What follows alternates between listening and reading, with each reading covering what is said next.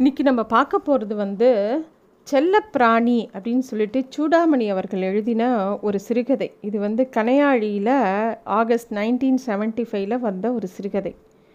இந்த கதையை படிக்கும்போது மனுஷனோட மனசு எத்தனை விதமாக தன்னை பழக்கிக்கிறது ஒரு விஷயத்துக்கு அப்படிங்கிறது ஆச்சரியமாக இருக்குது. மனித மனம்ங்கிறது எப்பயுமே ஒரு விசித்திரமானது. அந்த இந்த கதையை படிக்கும்போது கூட நமக்கு ஆச்சரியமாக இருக்கும். பொன்னம்பலம்னு ஒருத்தர், அவருக்கு வாழ்க்கையில் பலவிதமான கஷ்டம். இத்தனை கஷ்டப்பட்டால் யாருமே உயிரோடு இருக்கிறதுக்கு கூட விரும்ப மாட்டாங்க. இல்லாட்டி 50 வயசுலாம் ஒரு வயசாக வேத நூல் பிராயத்தில் இது பாதி தான். சந்தோஷமாக இருக்கிறவனுக்கு சாகிற வரைக்கும் இளமை தான். 100 வயசில் செத்தாங்க கூட சந்தோஷமாக இருந்தான்னா அது ஒரு அல்ப ஆயுசுன்னு தான் எல்லாரும் சொல்லுவாங்க. ஆனால் ரொம்ப துன்பப்பட்ட ஒருத்தர் உயிரோட நடமாடின்னு இருக்கிறதுங்கிறது ஒன்று அவங்க ரொம்ப பரம ஞானியாக இருப்பாங்க, இல்லை மகா கோழையாக இருப்பாங்கங்கிறது நம்ம எல்லாருக்கும் பார்த்தாலே தெரிஞ்சுக்கலாம். ஆனால் இந்த பொன்னம்பலங்கிறவர் ஞானியும் இல்லை, ஆனால் கோழையானா கோழைன்னு சொல்லிக்கலாம். இன்னும் உயிரை வச்சுன்னு இருக்கார். வாழ்ந்தது போதும்னு மனசு வெறுத்த அளவுக்கு வாழ்க்கையில் துக்கப்பட்டாச்சு அவர். ஏன்னா குழந்தையாக இருக்கும்போதே இவரோட பெற்றோர்கள் இறந்து போயிட்டாங்க. உறவினர்களோட தயவில் தான் இடிசோறு சாப்பிட்டு எப்படியோ படித்து ஏதோ ஒரு வேலைக்கு போய் கல்யாணமும் பண்ணிக்கிட்டார். கல்யாணம் பண்ணினா கொஞ்ச நாளில் திடீர்னு ஒரு செய்தி வருது, உங்களோட துணைவியார் இறந்து போயிட்டாங்கன்னு சொல்லிட்டு. எல்லாரும் ஆழ்ந்த அனுதாபங்கள்ங்கிறாங்க. முதல் குழந்த ஒரு மகள், இரண்டாவது ஒரு பையன். அப்புறம் கொஞ்ச நாள் கழித்து குழந்தைகளோடு வாழ்ந்தாலும் திடீர்னு ஒரு நாள் அந்த மகளும் இறந்து போயிடுறா. சென்னை மாதம் ஜூன் 22 சென்னையிலிருந்து தெற்கே 35 கிலோமீட்டரில் திருக்கழுகுன்றம் போகும் சாலையில் ஒரு டூரிஸ்ட் பஸ் தடம் புரண்டு மரத்தில் மோதி விபத்தில் 7 பேர் மரணம், 16 பேருக்கு அடி. இது ஒரு செய்தியாக வந்ததே தவிர இவரோட வாழ்க்கையில் அது ஒரு பெரிய அடி. அதில் தான் அவரோட மகள் இறந்து போகிறாள். அதே மாதிரி ரெண்டாவது குழந்தையான மகனும் கல்லூரி மாணவனாக இருந்தாலும் ஏதோ அரசியல் கட்சிகள் சேர்ந்த ஏதோ கேம்பஸில் ஏதோ அடிதடி சண்டையில் அவனும் குத்துப்பட்டு இறந்து போகிறான். இந்த மாதிரி அவரோட வாழ்க்கையில் பயங்கரமான இடிக்கு மேலே இடி அத்தனையும் தாங்கிக்கிறாரு. இப்போ ஒரு தூரத்து சொந்தக்காரன் வீட்டில் வாழ்ந்துட்டுருக்கார். ஊரில் எத்தனையோ வாட்டி பெரிய பெரிய புயல் வீசினா கூட ஊரையே கலக்கிடும், பல இடங்களில் கூட இடி விழுந்து புறப்படும். ஆனால் இந்த வீட்டு பக்கம் தப்பி தவறி கூட ஒரு இடி விழுந்தது கிடையாது. ஏன்னா இவரே அந்த வீட்டில் ஒரு இடி தாங்கி மாதிரி வாழ்க்கையில் இத்தனை இடியை தாங்கி அப்படியே இருந்துட்டார் அந்த பொன்னம்பலம். பொன்னம்பலம் வாழ்க்கையில் ரொம்ப நொந்து போனவர். 33 வயசில் மனைவியை இழந்தவர். அப்புறம் தன்னோட குழந்தைகள் தான் வாழ்க்கைன்னு நினச்சி கடைசியில் குழந்தைகளும் போனப்புறம் கூட மனுஷன் வாயை விட்டு கதறவே இல்லை. ஆனால் உள்ளேயே அப்படியே ஒரு மாதிரி அழுகி போயிட்டார். பிள்ளையை பறி கொடுத்து அப்புறம் அவர்கிட்ட ஒரு வகையான ஒரு மந்த குணம் வந்துடுது. எப்போ பார் வெட்ட வெளியை பார்த்துன்னு மணிக்கணக்காக உட்காந்துட்டுருப்பார். மூளைகீழே பேதளிச்சுடுத்தா அப்படின்னு சுற்றி இருக்கிறவங்களாம் யோசிப்பாங்க. ஆஃபீஸ் வேலையில் போக போக கவனக்குறைவு வரவும் ஒரு சமயம் ஆஃபீஸே பொறுக்க முடியாமல் உடம்பை பார்த்துக்கோங்க சார் அப்படின்னு சொல்லிட்டு அவங்களே வாலண்டரி ரிட்டையர்மெண்ட் மாதிரி அவர் அனுப்பிச்சிட்டார். இவர் எங்கே போவார் அந்த மாதிரி அனுப்பிச்சா? தனி கட்டை வேறு. 50 வயசுலேயே வாழ்க்கையில் எல்லா கஷ்டத்தையும் பார்த்தாச்சு, திருப்பியும் அனாதை மாதிரி ஆயாச்சு. அவர் இந்த மாதிரி இருக்கும்போது ஏதோ தூரத்து சொந்தக்காரர் அவர் இவரை எங்களோடய இருங்கன்னு சொல்லி கூட்டின்னு போயிடுறாரு. ஏன்னா இவர் கூட இருக்கனால அவருக்கோ அவரோட மனைவிக்கோ எந்த கஷ்டமும் இல்லை. அவரும் ஓரளவுக்கு வசதியானவங்க தான். ஆனால் அவங்களுக்கு குழந்தைங்களே இல்லை. மேற்கொண்டு இவர் போனால் ஏதோ வீட்டில் ஒரு மூத்த சகோதரன் இருக்கிற மாதிரி இருக்கும் அப்படின்னு சொல்லிட்டு நான் அவங்கள வச்சு காப்பாற்ற மாட்டேனா அப்படின்னு சொல்லி கூட்டிகிட்டு போயிடுறாரு. அவங்க வீட்டில் எந்த விதமான தொந்தரவும் கிடையாது. காலையில் எழுந்துக்கிறது, பூஜை செய்கிறது, சாப்பிட்றது, புத்தகம் படிக்கிறது, மத்தியானம் சாப்பிட்டுக்கப்புறம் கொஞ்சம் நேரம் ரெஸ்ட் எடுக்கிறது, சாயந்தரம் திருப்பியும் அப்படியே வெளியில் கொஞ்சம் வாக் போகிறது. இந்த மாதிரி வாழ்க்கை ஏதோ ஒரு மாதிரி போயிட்டுருந்தது. பேசும்போதும் அந்த உறவினர் ரொம்ப அமைதியாகவும் இனிமையாகவும் பேசுவார். ஏதோ தன்னோட துயரங்கள்லாம் சொல்லி அதை இன்னும் கிளப்பி விட மாட்டார். எப்போவாவது பேசும்போது தலைவிதி யாரால் என்ன செய்ய முடியும் அப்படின்னு சொல்லி பேச்சு முடிச்சுப்பாங்க. ஆனால் எப்பயுமே பொன்னம்பலத்தோட கண்ணில் ஆழத்தில் ஒரு இருள் சதா குவிஞ்ச மாதிரியே இருக்கும். அவர் பூஜிக்கிறதும் சாப்பிட்றதும் படிக்கிறதும் அந்த இருளை தானோ அப்படிங்கிற மாதிரி ஒரு இடைவிடாத தீவிர உடனிருப்பாக அந்த இருள் அவருக்குள்ளே இருக்கும். அவருக்கு அவங்க வீட்டில் வசிக்க தொடங்கி 2 வருஷங்கள் ஆயிடுச்சு. இப்போ வந்து பொன்னம்பலத்துக்கு 52 வயசு. திடீர்னு இருந்தால் போல் திடீர்னு அவர்கிட்ட ஒரு மாற்றம். அவரோட அன்றாட விஷயத்தில் ஒரு புதிய சேர்க்கை. மத்தியானம் தூங்கிட்டு இருக்கிறவர் சாயந்தரம் உலா வெளியில் போவார். அப்படி போயின்னு இருக்கும்போது அவருக்கு வாச வராந்தால நாற்காலில் உட்காந்து கேட்டை தாண்டி வீதியை அப்படியே ஆவலாக பார்த்துக்கிட்டே இருப்பார். 4 மணிக்கு அப்புறம் அந்த தெருவில் வந்து பள்ளிக்கூடத்து மணி ஒலிக்கும். கொஞ்ச நேரத்தில் யூனிஃபார்ம் போட்டு நிறைய குழந்தைகள் அந்த இடத்த தாண்டி கூட்டமாக போவாங்க. ஒரே அந்த தெருவில் அந்த கூட்டத்துலேருந்து ஒரு சின்ன பையன் இவங்க வீட்டுக்கு ஓடி வருவான். அந்த குழந்தைக்கு 4 வயசுக்கு மேலே இருக்காது. ஒரு நாள் சாயந்தரம் ஒரு விளையாட்டு புல்மேட்டில் பொன்னம்பலம் அவனை பார்த்தாராம். அதுக்கப்புறம் அவங்கக்கிட்ட ஒரு பெரிய நட்பு அந்த பொன்னம்பலத்துக்கும் அந்த 4 வயசு சின்ன பையனுக்கும். அவன் வருக வாரத்தில் 5 நாள் தினமும் அந்த பள்ளி விட்டவுடனே சாயந்தரம் ஆனவுடனே இவங்க வீட்டுக்கு வருவான். அந்த பையன் பேர் சந்துரு. அவன் வந்து பக்கத்தில் தான் எங்கேயோ வசிக்கிறான். தாத்தா தாத்தான்னு பொன்னம்பலத்தோட அப்படியே உரிமையாக உறவு கொண்டாடி அவரோட அப்படி பழகுவான். வீட்லேயும் ஸ்கூல்லேயும் நடந்ததெல்லாம் சொல்லுவான். அவன் என்னெல்லாம் படித்தான் எல்லாத்தையும் ஒப்பிச்சு காட்டுவான். பலவிதமான விளையாட்டு விளையாடுவான். அவங்கக்கிட்ட இருந்த பந்தம் என்ன பந்தம்னே தெரியாது, ஒரு விசித்திரமான பந்தம். இந்த சின்ன குழந்தை இளசு யார் அவன்கிட்ட பொன்னம்பலம் என்னத்தை தான் அது மாதிரி ஒரு ஆழ்ந்த பாசத்தை கண்டாரோ என்னென்னமோ ஏக்கங்கள் அவர் மனசில் இருந்தது எல்லாத்தையுமே அவன் மூலமாக தீர்த்துண்டார். ஏதோ சாக மறுக்கிற உயிர் துளியாக அவரோட நெஞ்சம் இவங்கிட்ட மீண்டும் இன்பத்தை புதுப்பிச்சுக்கிற மாதிரியே இருந்தது. உலகத்தில் சில விஷயங்களுக்கு பதிலே கிடையாது. அது மாதிரி அவனை பார்க்கும்போது, அவனை தடவி கொடுக்கும்போது, அவன் கூட பேசும்போது அவர் ஏதோ வேறு உலகத்தில், ஒரு ஆனந்த உலகத்தில் இருக்கிற மாதிரி இருக்கும். உள்ளுக்குள்ளே ஆழ்ந்து போகிற, எப்பயும் அந்த இருளுக்குள்ளே ஆழ்ந்து போகிற அவரோட கண்கள் வந்து இப்போ வந்து கொஞ்சம் ஒளி கிடைச்ச மாதிரி இருந்தது. அவர் எப்பயும் புன்னகைச்சுண்டு அவன் மேலேயே அவன்தான் கவனம் பூரா. அதை வந்து இந்த உறவுக்காரரும் அவர் மனைவியும் அவனை வந்து இப்படியே பார்த்துட்டே இருப்பாங்க.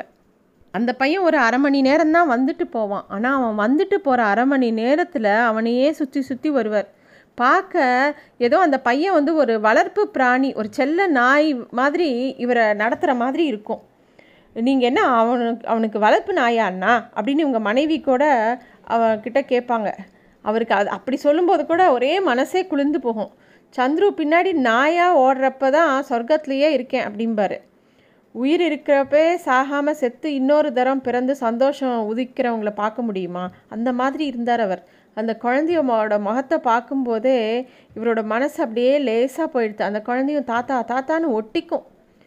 மகளுக்கு மாப்பிள்ளை தேடி அவள் வந்து கல்யாணம் இருந்தால் இந்நேரம் அவளுக்கு இதே மாதிரி தானே ஒரு குழந்தை இருக்கும் அப்படின்லாம் அவருக்கு தோணும். பொன்னம்பலம் என்ன சொல்லுவார், மகளுக்கு மாப்பிள்ளை தேடிட்டு இருந்தப்ப அவள் கண்ணி கழியாமலே ஒரு எக்ஸ்கர்ஷனில் வியாஜமாக முடிச்சு போயிட்டா. எத்தனை பஸ்ஸு போக வேண்டிய இடத்துக்கு ஒழுங்காக போய் சேரலை. சிங்கக்குட்டியாட்டம் வாழ்க்கையிலேயே பாயறதுக்கு தயாராக நின்ன மகனும் அநியாயமாக கத்திக்கு தீனி ஆயிட்டான். அவங்க 2 பேரும் நல்லா வாழ்ந்து எனக்கு பேரனும் பேத்தியுமா பெற்று கொடுக்கலங்கிற ஏக்கம்தான் இந்த குழந்தைகிட்ட நிறைவேறதா இல்லை மறுபடியும் அவங்களே இவன் வயசில் அடைஞ்சு வாழறேனா? அவங்க சின்ன பிள்ளையாக இருந்தப்போ என் வாழ்க்கை எத்தனை சுகமாக இருந்தது. அவளும் அப்போ உயிரோடு இருந்தா. அப்புறம் என்ன, எங்கள் 2 குழந்தைங்களும் 6 வயசு 3 வயசு இருக்கும்போது 3ஆவதாக அவளுக்கு கர்ப்பப்பையில் கேன்சரை சுமந்து அவள் இறந்து போனதையும் அந்த துக்கத்தையும் நான் தாங்கிக்கிட்டேன் அப்படின்னு அவர் அந்த விஷயத்த சொல்லும்போது அவர் முகம் திருப்பியும் சூனியத்துக்கு போகும். ஆனால் இந்த குழந்தை வந்து சந்துரு வந்து அவரோட வாழ்க்கையே மாற்றி அமைச்சிட்டான். இந்த மகள் தன்னோட மனைவி இழந்த விஷயம்லாம் அடிக்கடி அவரோட ஞாபகத்துக்கு வந்துட்டே இருக்கும். அது மாதிரி தான் ஆஃபீஸில் வேலை செய்யும்போது கூட அதெல்லாம் மாறி மாறி வரும்போது தான் ஆஃபீஸில் இருக்கிறவங்களாம் என்ன மிஸ்டர் பொன்னம்பலம் ஃபைலை பிரித்து வச்சுக்கிட்டு எங்கேயோ யோசனை அப்படின்னு சொல்லிட்டு சொன்னப்புறந்தான் திருப்பியும் அவருக்கு நிகழ்காலத்துக்கே வருவார். இப்படி தான் அவரோட வாழ்க்கையில் இப்படியே எல்லாம் நடந்து. ஒரு நாள் சொல்லிட்டாங்க உங்களுக்கு இந்த ஆஃபீஸ் இல்லைன்னு சொல்லிட்டு. முருகேசனும் அவன் பொஞ்சாயத்தையும் தான் இவரை கூப்பிட்டுக்கிட்டு போயிட்டாங்க. அதனால் இப்போ அவருக்கு என்ன சொல்லுவார், இந்த மாதிரிலாம் எல்லாம் வாழ்க்கையில் ஏதோ ஒரு ரொட்டீன்னு போயிட்டுருக்கும்போது இந்த குழந்தை வந்து எனக்கு ஒரு எவ்வளோ வசந்தமாக வாழ்க்கையில் இருக்கான் அப்படிங்கும்போது இதெல்லாம் வந்து சின்ன சின்ன கதையாக அந்த பையன்கிட்ட எதையோ பேசிகிட்ருப்பார். அப்புறம் வந்து தாத்தா அப்படின்னு சொல்லி அந்த பையன் ஏதாவது சொல்லும்போது சொல்லுடா கண்ணா அப்படின்னு அவனை மடியில் உட்கார வச்சுட்டு அவன் தலை முதுகு முகத்தை எல்லாம் தடவி கொடுத்துட்டே இருப்பார். அவன் சொல்கிறதெல்லாம் ஊன்னு கேட்டுகிட்டே இருப்பார். அந்த அவனோட இதில் தான் எத்தனை விஷயங்கள் சில சமயம் அர்த்தத்தை விட்டுட்டு அவன் குரலை மட்டும் தேனாட்டம் அப்படியே கேட்டுகிட்டே இருப்பார். அர்த்தத்துக்கெல்லாம் அவசியமே இல்லாமல் ஏதோ மந்திர கோஷம் சொல்கிற மாதிரி அவனோட குரல் இவரோட நெஞ்சை அப்படியே குளிப்பாட்டிகிட்டே இருக்கும். அவன் அந்த குழந்தை இவர் கூட பேசுகிறதே இவருக்கு வாழ்க்கையில் கிடைச்ச ஒரு பெரிய அதிர்ஷ்டமாக தோணும். அவனோட குண்டு கன்னத்தில் எப்போ பார் முத்தம் கொடுத்துட்டே இருப்பார். அவனுக்கு குறுத்தக்கூடாதேன்னு இப்போல்லாம் முன்ன மாதிரி இல்லாமல் தினமும் ஷேவ் பண்ணிக்குவார். அதே மாதிரி chubby cheeks, dimple chin, rosy லிப்ஸ்னு அவன் சொல்கிற ரைம்ஸ் எல்லாம் சொல்லி சொல்லி கொஞ்சுவார். அவனை வந்து கணுக்கால் மேலே தாங்கி இடிச்சிட்ருக்க அவன் காலேருந்து ஏதோ அப்படியே அவனோட ஷூ சாக்ஸ்லாம் கழட்டி அவனோட காலெல்லாம் அமுக்கி விட்டு அவனுக்கும் இவருக்கும் என்ன சம்மந்தம்னு கேட்டால் ஒன்றும் சொல்ல முடியாது. கிருஷ்ணருக்கும் யசோதைக்கும் என்ன சம்மந்தம்? அதே மாதிரி தான். அந்த குழந்தை ஒன்றா அதோ ஒரு பட்டர்ஃப்ளை அப்படின்னு சொல்லி திடீர்னு கத்திட்டு ஓடுறான். இவரும் மடியிலேருந்து அவன் குதிச்சு ஓடினோடனே அவன் பின்னாடியே இவரும் ஓடுவார். வயசு இவங்க ரெண்டு பேருக்கும் எவ்வளோ வயசு வித்தியாசம் அதெல்லாம் தெரியாது. அவன் எங்கெல்லாம் ஓடுறானோ அங்கெல்லாம் இவருக்கும் ஓட தோணும். அவன் பூச்சியை துரத்திகிட்டே போவான், இவரும் போவார்.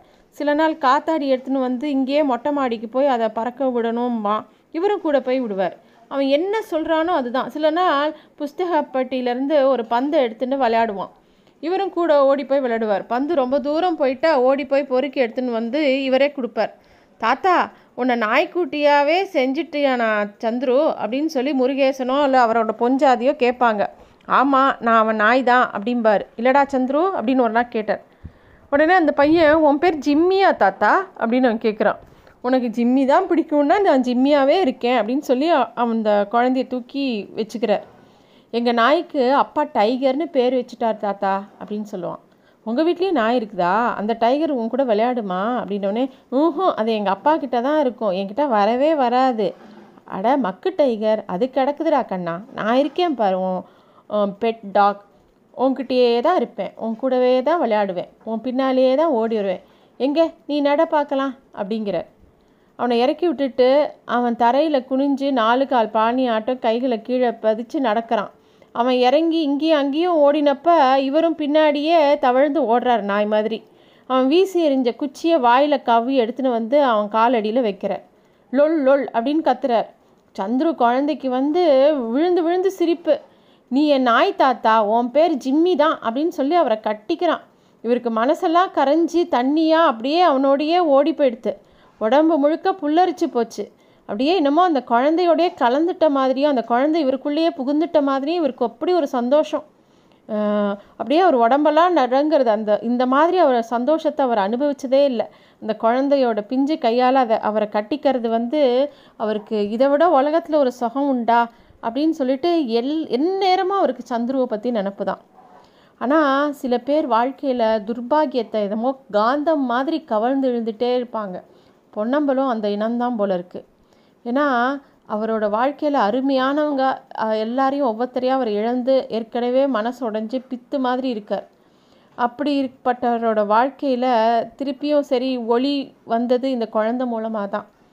அவனாவது அவரோட மனம் குளிர ரொம்ப நன்னா இருக்கக்கூடாதா? ஒரு திங்கக்கிழமை சாயந்தரம் 4 மணிக்கு சந்துரு வரவே இல்லை. இவரோட அதாவது இந்த முருகேசனுக்கும் அவரோட மனைவிக்கும் ரொம்ப ஆச்சரியம்.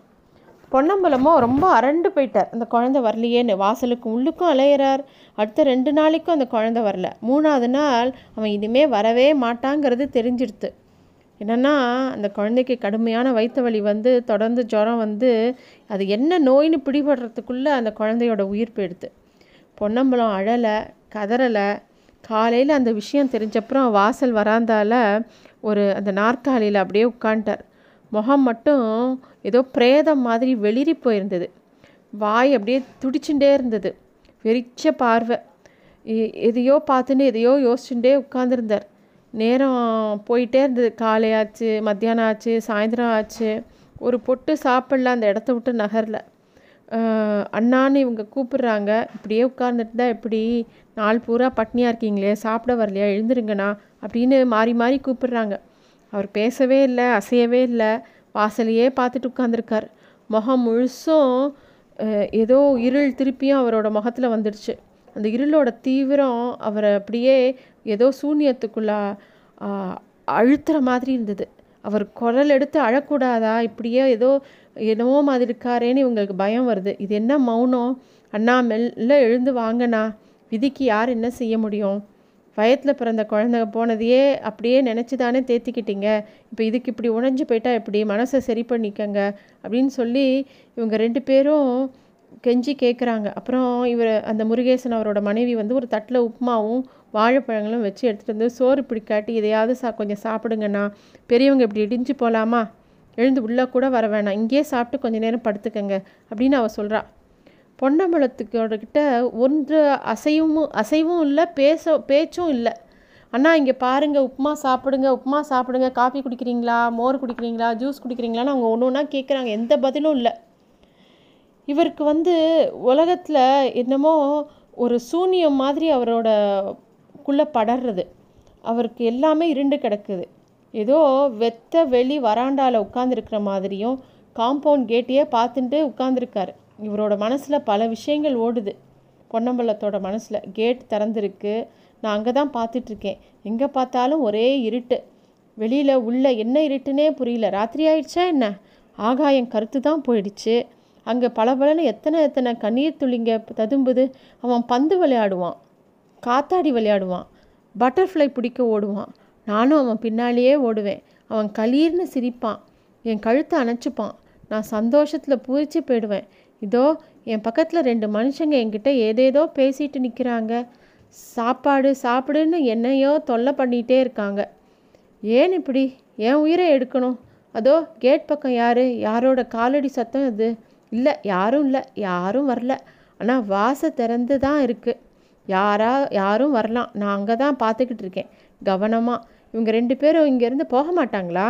எனக்கு இப்போ எதுவும் சாப்பிட போல் இல்லை, அப்படியே வற்புறுத்தினாலும் எனக்கு எதை கொடுக்குறதான், திரும்ப உப்புமாங்கிறாங்க, அப்புறம் காப்பியாக மோரான், இதெல்லாம் எனக்கு சாப்பிட கொடுக்கறதுக்கு, எனக்கு இறைச்சியோ ராயல் ஃபிஷ் கேட்டோ எலும்பு துண்டுள்ள கொடுக்கணும்